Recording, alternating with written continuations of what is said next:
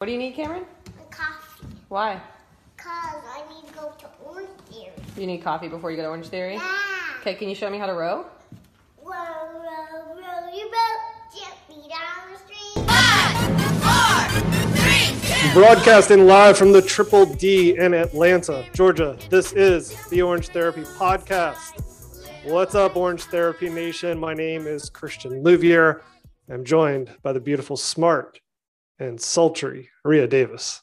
Rhea, say something in a sultry voice. I don't really have anything all that sultry, but hey, Chelsea. Chelsea, say something. Hey. Okay, you didn't come through.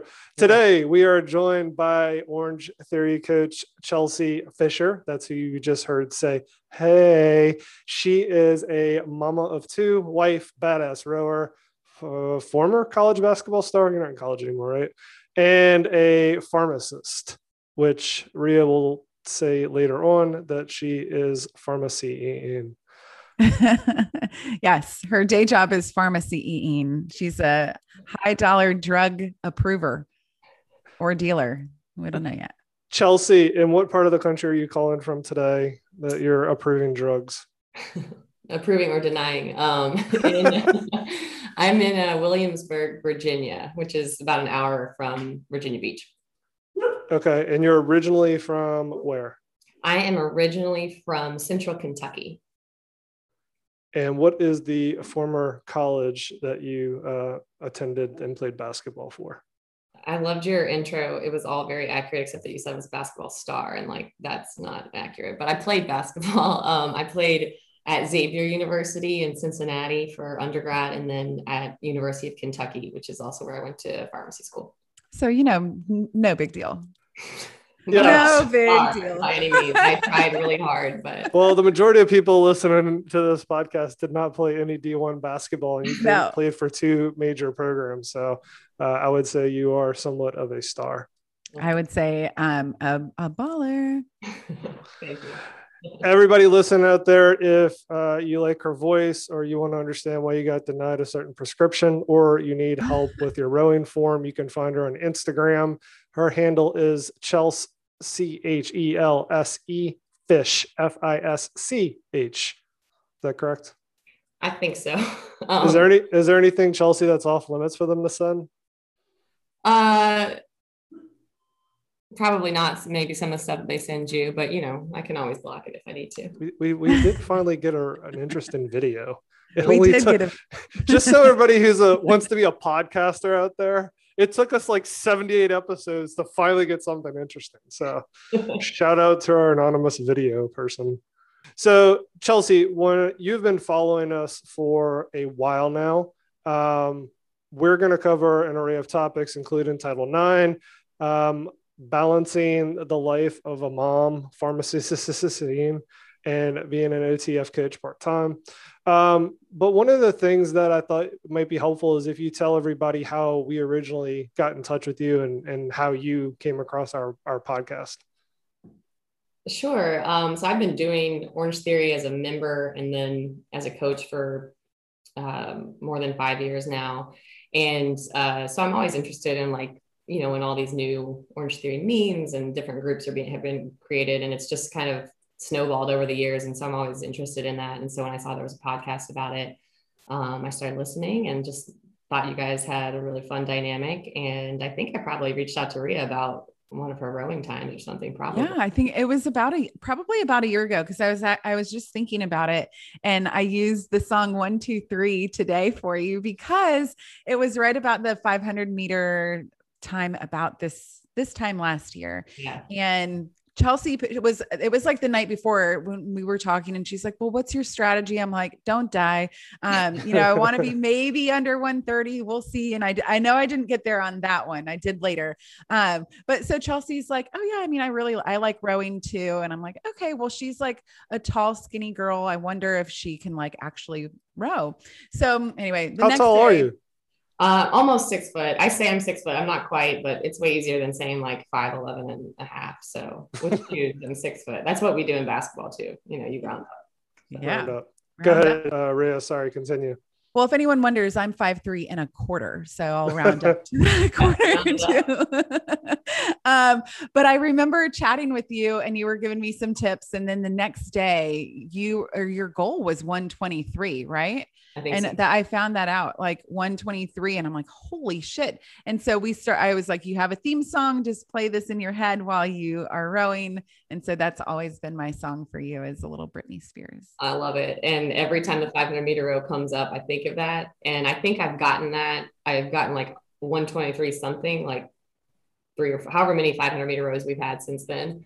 yeah So- well we have one this week I know, I know. I'm hoping that there's like some 122 song out there somewhere because that's what I'm going for. I don't know if I'm going to be able we to. find one Yeah. Christien will write one for you I like it. Chelsea, are you are you um deeply involved in the Free Britney movement? I'm not. I don't know enough about it. It's so bizarre. Okay. Though. Um, okay, good. I'm glad I'm not the only one. I thought like maybe I was the one missing out. So it is bizarre. It seems really bizarre, um, as does a lot of things. So.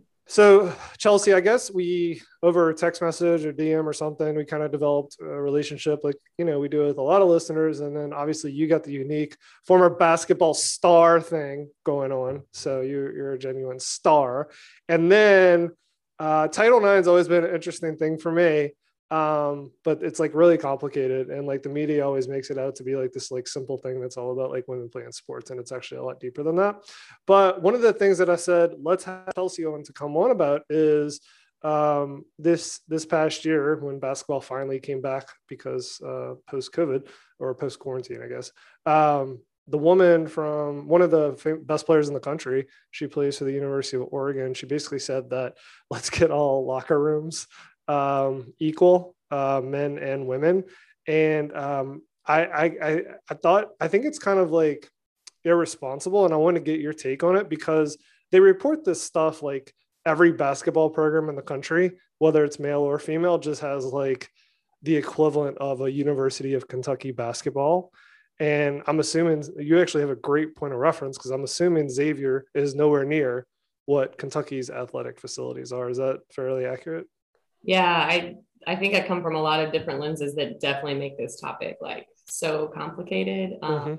And I think, like you said, like for the majority of people, they see a headline and they're like, "Oh, this isn't fair for women. They need equal weight room," which was the issue that came up during the NCAA tournament. But I played college basketball at two different programs, and I coached high school girls basketball, and then I'm married to a Division One men's basketball head coach. So like I've seen a lot of different angles with this. Mhm. And, you know, I think probably to fully understand it, um, you would need like a panel of people. I mean, there are like lawyers um, who are lawyers, is what most people say. I say lawyers. Um, Lawyers. are are experts in Title IX, and even amongst those, they have different interpretations of what it really means, and it's very complex and nuanced, and equity versus equality, and that kind of thing. But um, I think that it's short-sighted to just read a headline and and apply that to and and just make broad brushes with that. Um, you know, I think as you mentioned, like the disparity of facilities in some of the major, you know, the Power Five conferences and the major sports there versus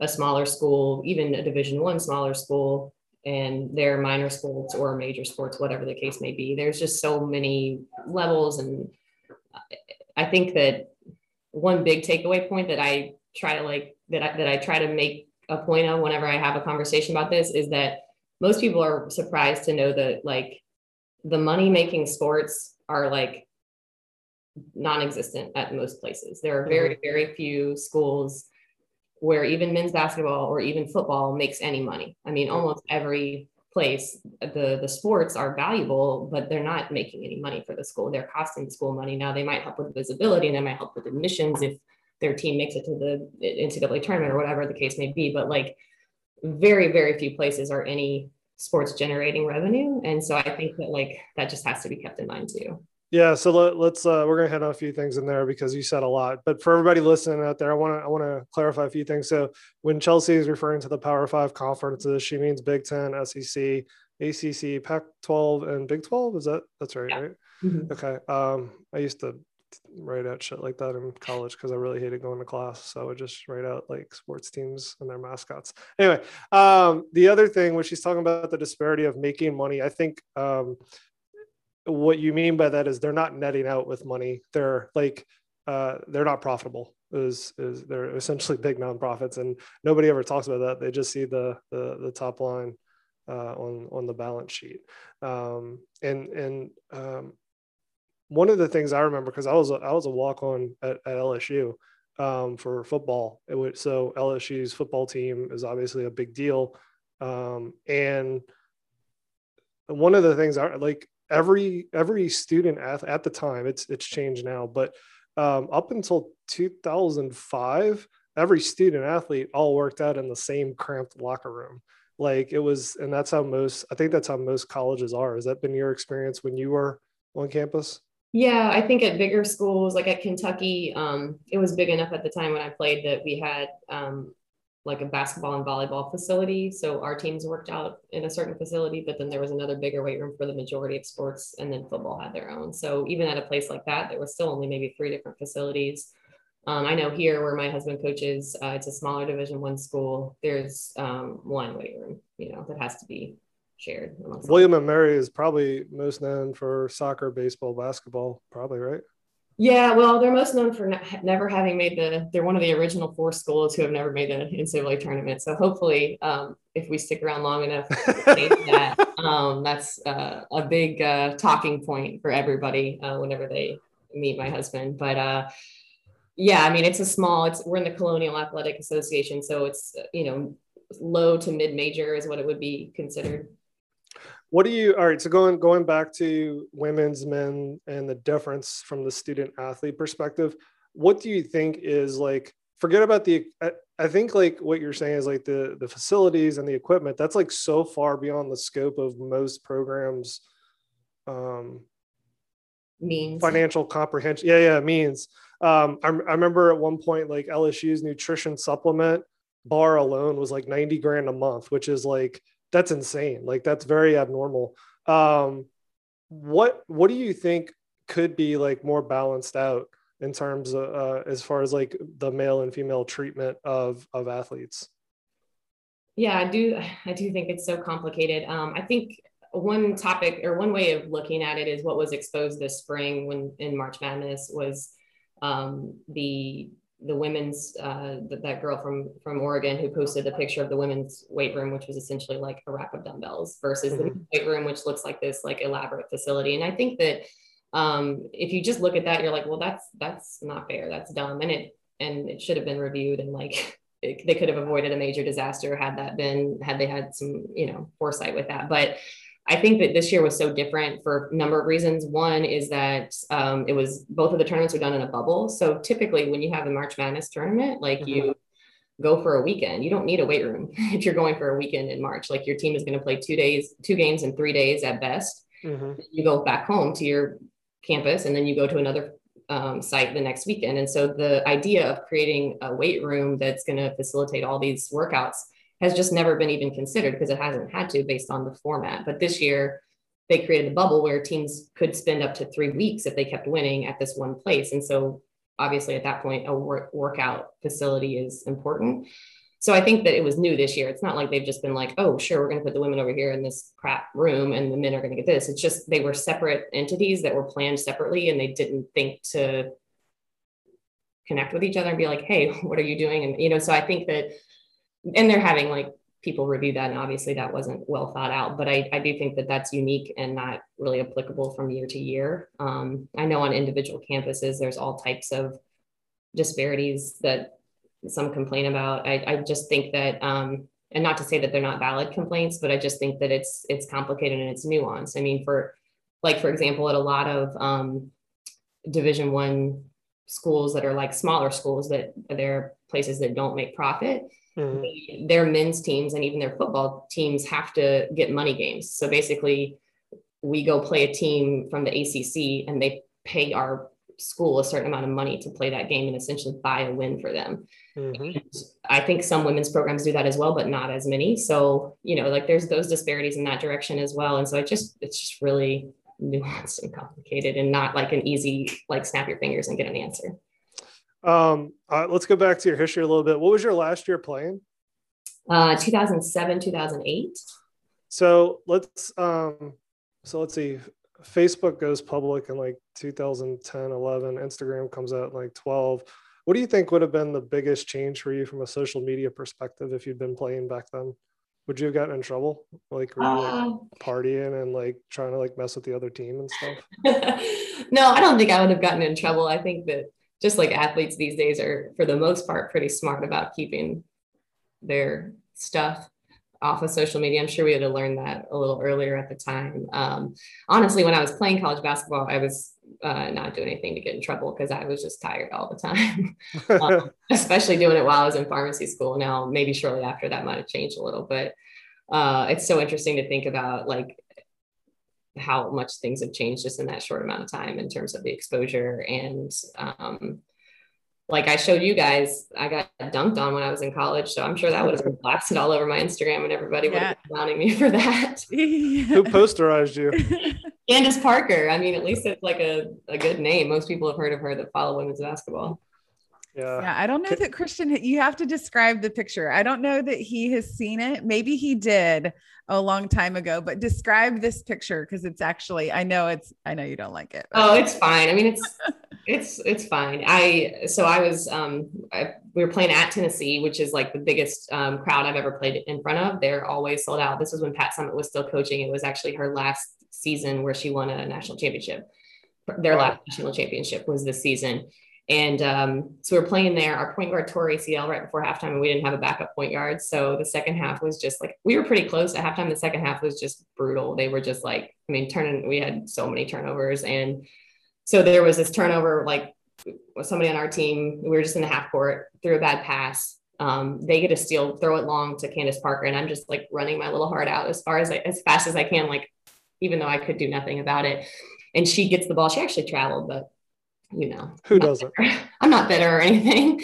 Um, and she just so she turned and like just like without a running start, just turned and dunked it. And I right at that moment had finally gotten down the court, like the tortoise in the hare. I was finally getting there, and uh, I basically had to like put my hands out to shield myself from her coming down like right in front of me. So she, I wasn't guarding her when she dunked, but in women's basketball, that's about as close to like getting dunked on as I've ever seen. So the picture girl. was, the picture was right then. yes, that's the picture of me like shielding, like like wincing and like shielding myself with my hands out in front, and and she like kind of like pushes me off of her as she comes down because she's like flexing and like my jersey gets untouched and I just I'm just like can I just crawl in a hole but I feel like Rhea's having way too much fun with this than you are. I feel like I'm just happy wonder- about it.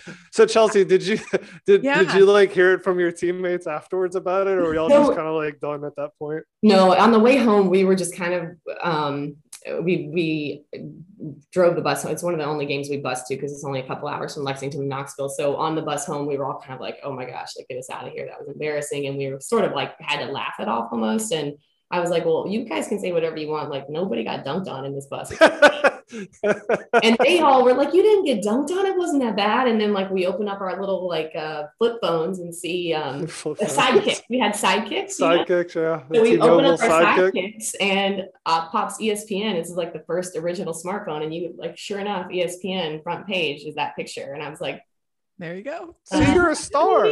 "Really?" You are a See? star. I told you, I said the basketball star. That was only because they were the number one team in the country, and we were getting Y'all tune in to episode 80. We're gonna have Candace Parker on to talk about.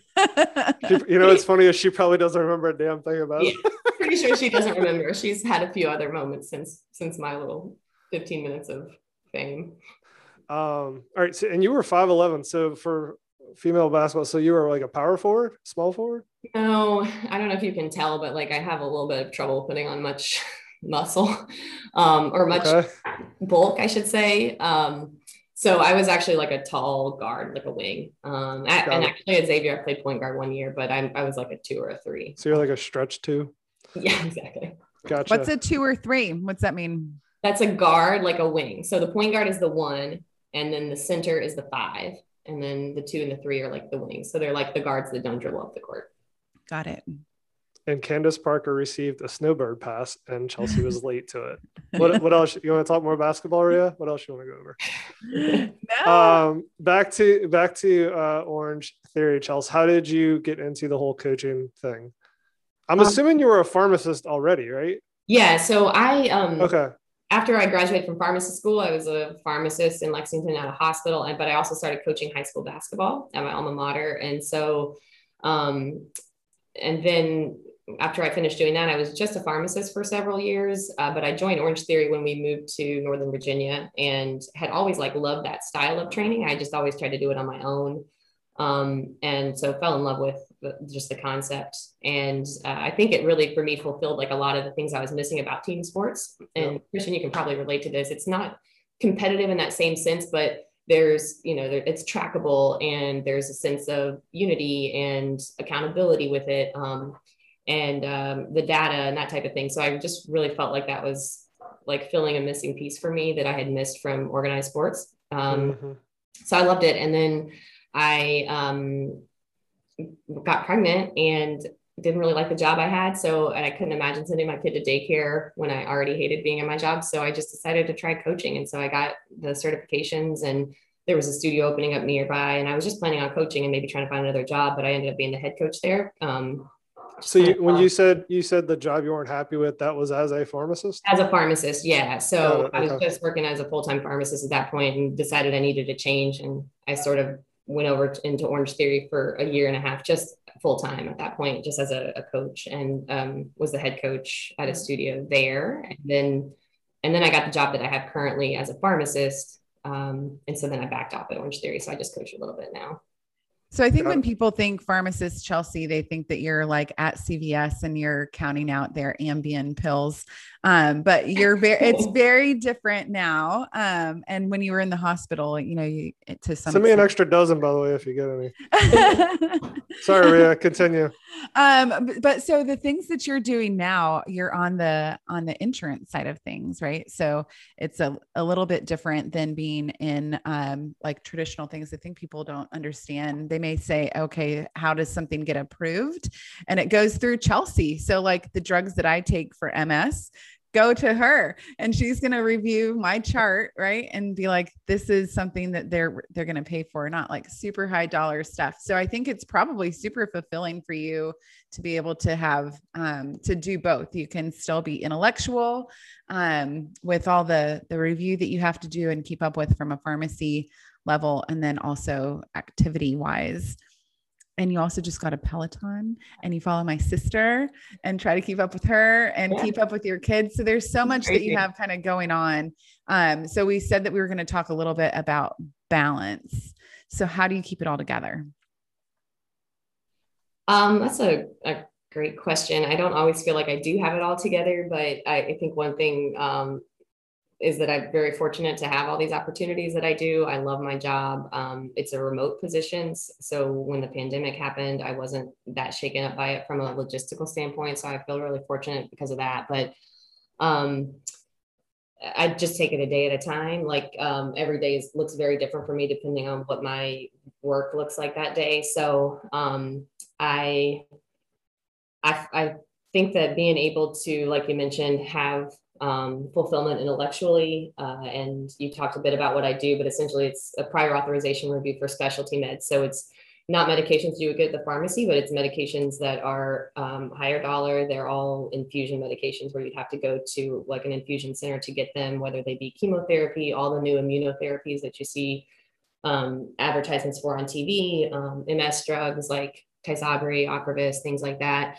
Um, and so work in itself in and of itself is really interesting. Every day i see different cases and review things that are um, unique. And i even as a pharmacist it's kind of sad to admit but like almost at least weekly i review for a drug that i've never heard of. Like that's how rapidly drugs are coming out that i have to like educate myself on this drug and i've never even heard why of. is that sad?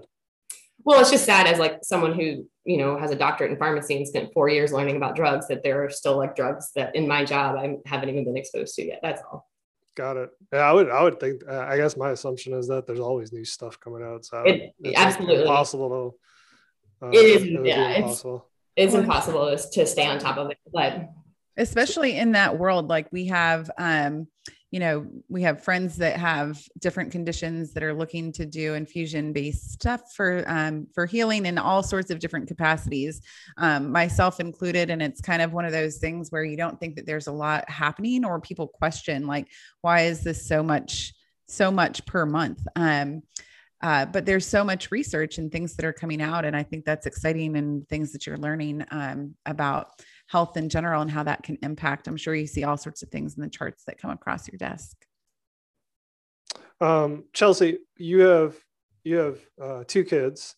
So so one of the things I think people without kids, like the the the dregs on society, like Rhea, like the people out there who have no responsibilities.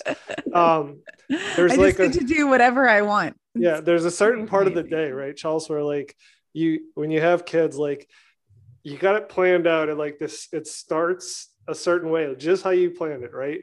But then there's an element where like the outside world comes in and it all goes to shit. So, like, how many hours a day are planned out for you in the morning as a mom, a pharmacist, and an OTF trainer? Like, how long does the sanity last before it's just like, uh, well, that's, I mean, so relatable. Uh, my daughter, my daughter's wake up clock lights up at 7.05 a.m. And as soon as she comes downstairs from there, there's just no telling. It's over. Got it. Over. And what time are you up every day? Uh, it depends. Um, no later than 6.30 i have to have coffee before i see my kids or things probably won't look as good so um, so rhea you mentioned like how do you keep that that balance or how do you strike that balance that's key like i have to have my coffee um, also how do you, how do you take your coffee um, so this I, I either drink it with just a splash of milk or my preferred way is i put a little splash of protein drink in it um, like vanilla premier protein and that's it what um uh, how, how many different supplements do you take? Ria's always surprised that I don't take any. Yeah, I don't either. I just started doing electrolytes um, because I, well, especially before we started using our fans in the studio, which we just finally did last month. But I was sweating so much in our workouts that I think that I was like, my uh, electrolytes or hydration might have been off a little. I'm not certain about that, but I just started doing electrolyte powder in water once a day on days that I work out. Um, and that's really it. I took a pre workout before my 2K row just on a whim because I had a sample. Before, wait, before what? Before the last 2K row. Oh, 2K row. Got it. Yeah. And I did well on it. So I'm like, should I do that again Thursday? I don't know. I'm, I'm trying to figure it out. I think, I think that sometimes supplements are a little bit overblown, like a lot of what comes from those you can just get in good food. Get in food. Yeah. So i don't really take i don't take a lot either. I do take a pre-workout though but christien just gets up and goes. And even this morning i was um i was going through and i i found a video of your daughter that was so cute that was like buried in your in your instagram feed. But i'm like okay this is so this is too cute. So cameron was how old there? She was pretty young. She was probably two. She was probably two, two and a half. Two, and she's like, I got to get my coffee before Orange Theory. she knows she knows her mama at least. So coffee. Yes, that's the pre-workout. I do drink. I do drink yeah. coffee before every workout. Even if I if I do a five a.m., I always drink coffee first. Is she named after Cameron Indoor? I don't even know who that is. So no. Oh, Duke's uh, Stadium. Oh, oh, Cameron Indoor. Sorry, I, I, was thinking of a person. Of course, I know what that is. When people ask me that, I'm like, I'm from Kentucky. Are you kidding me? Of course. I didn't think so, but um, sorry.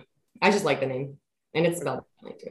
Got it. I like that your son's name is Bennett too. How'd you come up with that?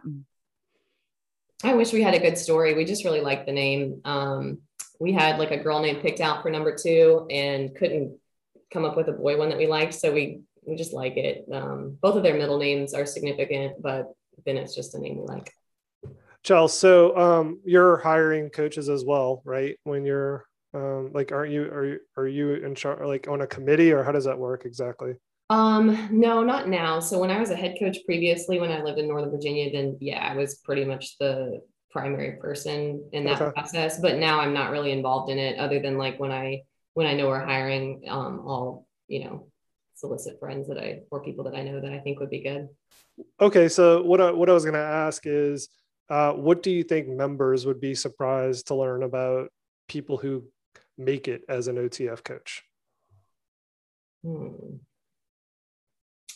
That's a great question. Um, I think that uh, a lot of times members are like amazed by, or that I've spoken with are amazed that like a coach can like keep track of so much that's going mm. on. And I think that is true. Like you have to have some semblance of like complex thinking and being able to think on your feet um, and that kind of thing. But and when you're a new coach, that's sort of all you're trying to do is just make sure you don't screw up your timing and your intervals and stuff. But once you get that under your belt and things sort of slow down for you, I think that you know the best coaches are ones who can make it more about an experience than just a workout. And um, so I think the, I guess the most surprising thing that some members would probably um, think is just how much we really put into it. Like, you know, the thought the preparation in terms of not just like preparing to make sure we execute a class well, but also preparing like how do we set them up for success and make them feel um, stronger and better and successful finishing a workout. Well, we've talked before about how much prep you actually do, like even the night before, and um, reviewing templates and making sure that like you know what's coming up. It's not something that you just go into, and all that is like outside of um, outside of your hourly hourly rate, I guess, if you will, and creating playlists and things that get people hyped, and um, how much talking you probably do with members outside of the gym itself um, I would think is probably pretty heavy too. Yeah, it is. And I think if um, it wasn't something that I really cared about and was passionate about, it would um, be a different story. But I think you can really tell the coaches that are there for a paycheck and they're like, hey, like watching their their clock or something in terms of getting out of there after classes. Um, but it's something that I really uh, enjoy seeing other people, um, you know, reach goals that they maybe didn't think were attainable for themselves or help them set goals that were perhaps a little bit more aggressive than they thought of themselves. And so I think just I, I find it very fulfilling to see people be able to achieve higher than they they think they can. And so for me, I don't see it really as work. It's really fun for me. And I mean, that's why I'm texting you, Rhea, like, hey, are you going to do this row tomorrow? Because this is what you should do. Like we're we're like strategizing how to do it and and um, how to push ourselves and push each other. And so I think it's just a lot of fun. Uh, Rhea, do you want to take the scandalous question? Oh, yeah. So, Chelsea, what are the scandals that's happening in your in your studio or other studios? Because I know you kind of travel around and um, you have some really special members, which you can talk about too. But give us the dirt. What's happening? Um, are there like um, side relationships? Are there people you don't like and they come You're in? leading the witness. Let her answer the question. I know. I have all I mean, it could be any of those things in terms of a scandal. Give us the dirt. Oh man, scandals. You know, there's always something going on. The fact that I'm only there like once a week to to coach like limits my exposure and I do try to kind of be like, okay, like let me let me step away if, if there's something brewing. But we're our coaching staff is all um in their 30s and married, except our head coach. He's the only guy. And then, and we have one coach who's in her 20s, but she's like more mature than all of us. so shout out Coach Katie. Um, so we don't really have like a ton um, going on. And there's always stuff with members though. So we've had um, members who were married, who are no longer married, and then further relationships for both of them develop within the studio, which is, um, you know, I don't see them in class, and that's probably a good thing because I would be like, wait, what, uh, what is going on? So I don't have any really good dirt. Sorry. Feel like the married ones are the ones with the best dirt. I heard I heard a story one time, and you could probably relate to this. But um, so the coach asked the um, asked the the guy who happened to be in her class and who brought his new girlfriend and was like, "Hey, how's Sally or whatever her name is, which is the ex-wife. And he's like, uh, Sally's not around anymore, but this is my girlfriend. And so there's all sorts of that that Oh, must yeah. happen. You Like if gotta you don't see people all the time and you just know them as one thing. Right. And you got to, yeah, you got to be careful what you ask for when you ask questions like that. So Yeah. uh, I always kind of try to keep it pretty Like, gen- "How are you?" especially, especially when I'm on the mic. So Yeah. How's the family? Is this your niece? Oh, I'm sorry, it's your new wife. Looking good.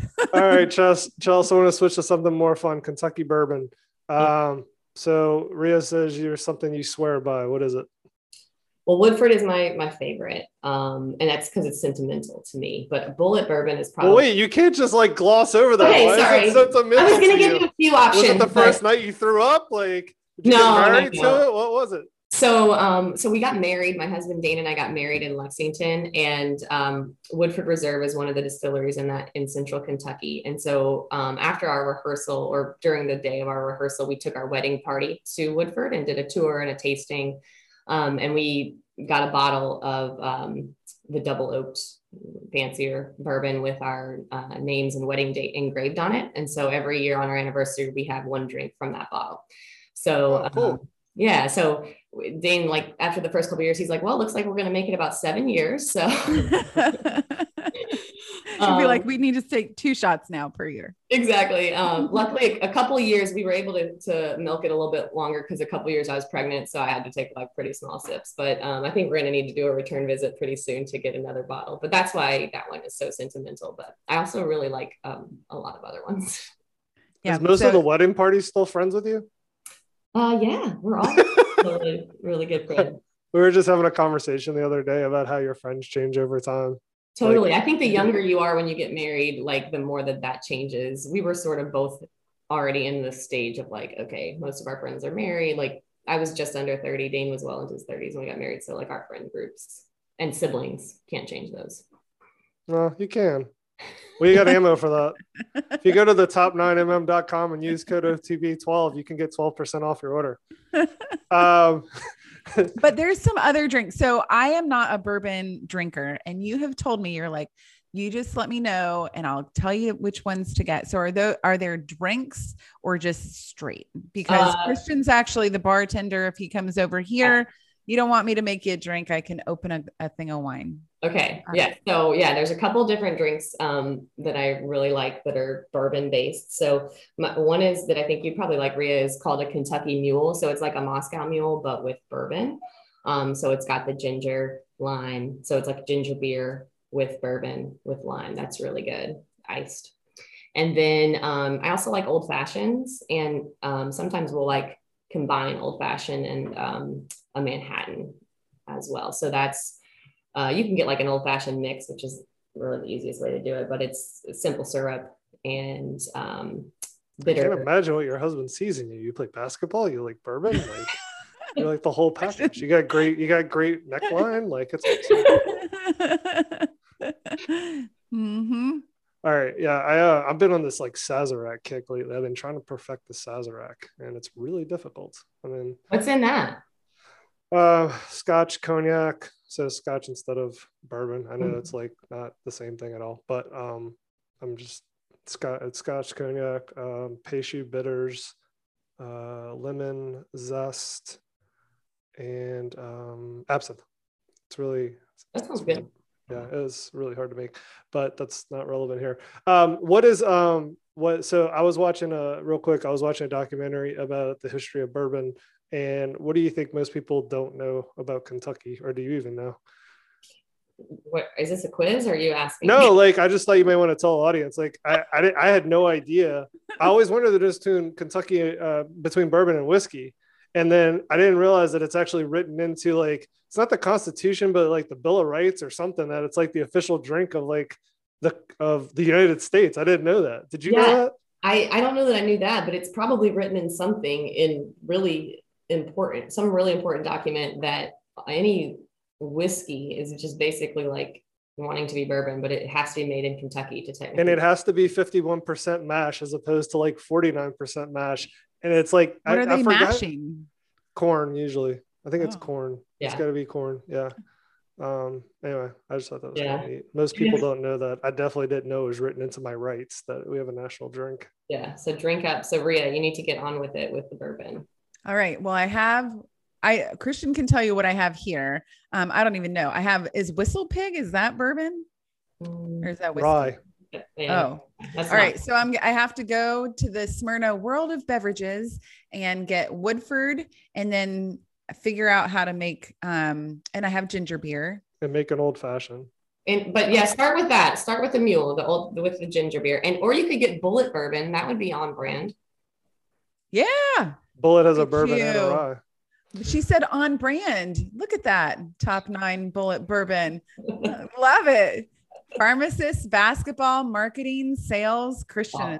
loving you. all right chelsea last question uh if you get to um introduce your own bourbon tasting what would your intro music be Oh gosh. okay what would your batter up song be when you go back for the kentucky reunion game Man, so it would need to be a Kentucky based song, which is mm, not No. no which one would get you That's hyped like up just your intro. What gets me Um, hyped?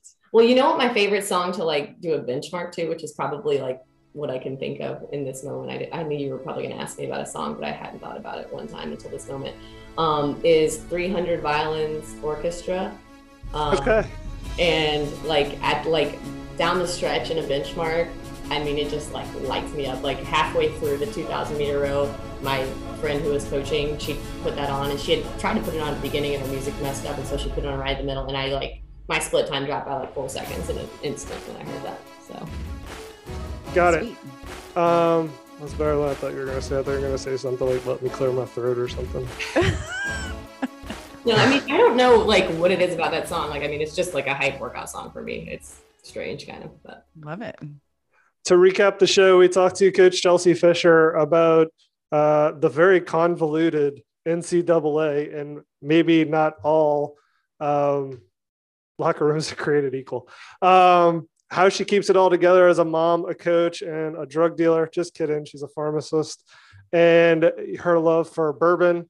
You can find her and tell her your bourbon recipes on Instagram at Chels, C H E L S E F I S H. You can hit Rhea and I up on Instagram at orange underscore therapy. If you search for our um, podcast on Apple or Spotify, it's Orange Therapy. Thank you all for listening. We have a blast doing this. Take care.